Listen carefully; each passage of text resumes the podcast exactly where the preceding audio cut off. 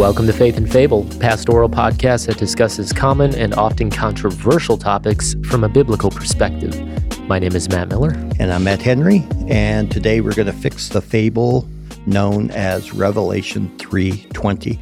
Uh, on your end, this is the first time you're hearing it. For us, this is what number six of podcasts that we've taped today. Yeah. So we're getting a little punch drunk. We'll try to maintain a Trying to stock up because you're leaving. Yep, I'm leaving, and now I say I want to start singing an old song. I'm a leaving on a jet plane. That's what everyone's doing to this podcast. right now. Fast forward, fast forward. Ya. still singing. Oh. Anyhow, um, Revelation 3:20. Behold, I stand at the door and knock. If anyone hears my voice and opens the door, I will come in to him and will dine with him, and he will and he with me. All right, so that's the passage. Now, in many circles, this passage is used to talk about inviting Jesus into your heart. The door in this passage is speaking of your heart and that Jesus wants to uh, come in. And however, it's not, but it's up to you to open your heart to Him. And so, I mean, goodness, I, have you ever heard that? Oh, well, I, yeah. I mean, I went to so many revivals and camp meetings when I was part of the Nazarene Church, and and they would just get teary eyed as uh, just as I am is starting to play, and and he, can you hear him knocking? He wants to come in. He wants to have fellowship. You won't you? Won't you? By a, one step of faith, simply come down this aisle and open your heart. He won't break it down. He wants to come in, and it's like, anyhow le- let me use i'm going to read uh, actually an extended quote. This is from rick warren. So you know it's going to be good.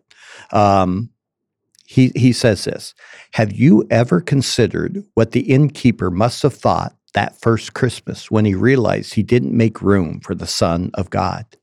Here's how i think his testimony might have been written it was the busiest season I have ever seen as an innkeeper, a once in a lifetime business bonanza for me courtesy of Caesar Augustus and his census. Overnight lodging was in great demand. My inn was booked solid for a month, and that income set me up for life. But then that couple showed up. How was I to know who they were? They looked no different than a dozen other families that I'd already turned away. So I just said, sorry, we're booked. We have no vacancies. There's no room for you. I thought I would at least do them a favor and allow them to sleep with the animals in the stable behind the inn. Obviously, I didn't know who they were, but for all of history and the rest of eternity, I'll be known as the man who said, Sorry, no room. I'm the one who put the Savior of the world out back with the animals. That's my legacy. I didn't make room for Jesus. I missed Jesus because I was too busy to realize what God was doing right in front of me. It was an inconvenient time for Jesus to show up, so I just pushed him off in a corner. But now that I think about it, it seems that there was always some distraction, inconvenience, or preoccupation to use as an excuse not to make room for Jesus. If I could do it all over again, I would just, I would have given him the whole inn. I missed the knock on my door. But for you, there's still time to receive them. There's still time to look at your life, to consider whether your rooms are filled with what matters most or if they're just cluttered. You still have time to reserve a place for the most important guest of all.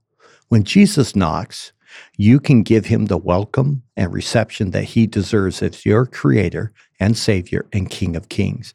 And he will knock because your heart was designed for God to live in. In fact, he's knocking right now. Can you hear him? Are you paying attention? Will you open the door? It comes from an article entitled Open Your Whole Heart to Jesus. Yep. Kick out everyone out. Well, first of all, the stable it wasn't a stable behind the inn. I know. there are so many problems. and I'm just like, I just tried to read it. Okay. Yes, sir.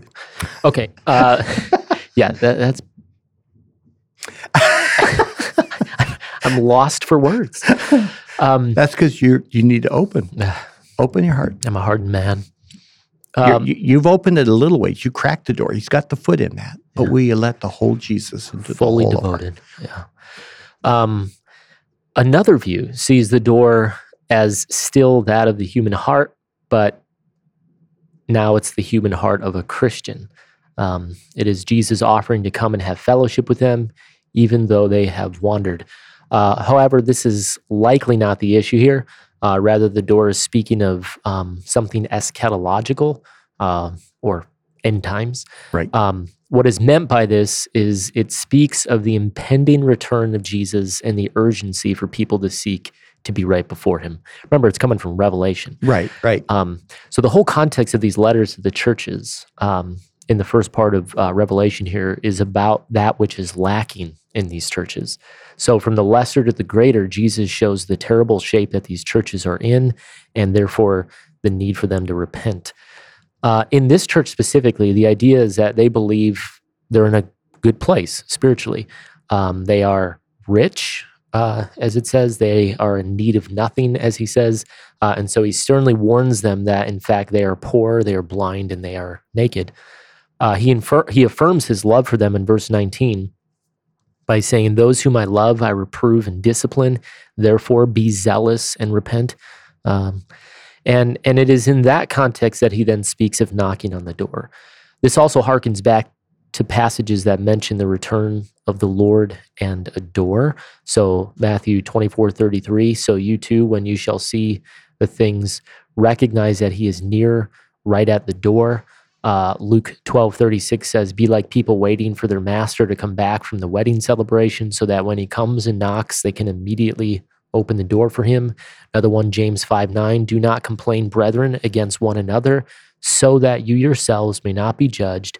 For behold, the judge is standing right at the door. All right, so summarize. This is not the heartfelt plea of Jesus wanting to save a person if they would only open up their hearts to him. It's also not just, hey, I want to have fellowship with you. It actually is a word of warning that his return is imminent and we must not assume that we are his if we are in active sin. It's, it's a warning to individuals and churches alike to stay the course and not wander away. It's also worth noting that there is a very weak theology that drives interpreting this in an evangelistic, uh, as an evangelistic plea by Jesus. Uh, we say this a lot in Faith and Fable that theology matters. When you hear a person talking about God wanting to save a person, if only they would let him, or if they would open their hearts to him or invite him in, they show that they do not truly grasp the power of sin. The individual is born in, dead in sin. We're enemies by, of God by nature. We cannot and will not obey God. We walk by the power of Satan. And as such, we naturally reject Jesus and the gospel. So if it was talking about Jesus knocking at the door and hoping you'll let him in, we'll always say no. That's, that's the nature of the unregenerate person.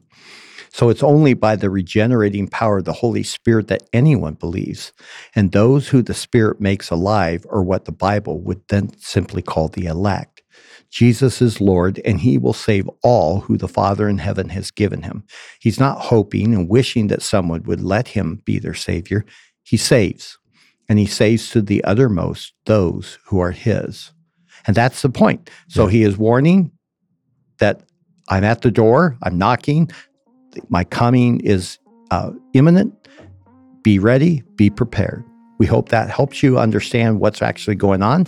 We hope it uh, is of value to uh, to you. We ask you to keep listening, share these podcasts if you find them helpful, and drop us a note if there's a passage you want us to work through. And as always, we ask you, tell a friend.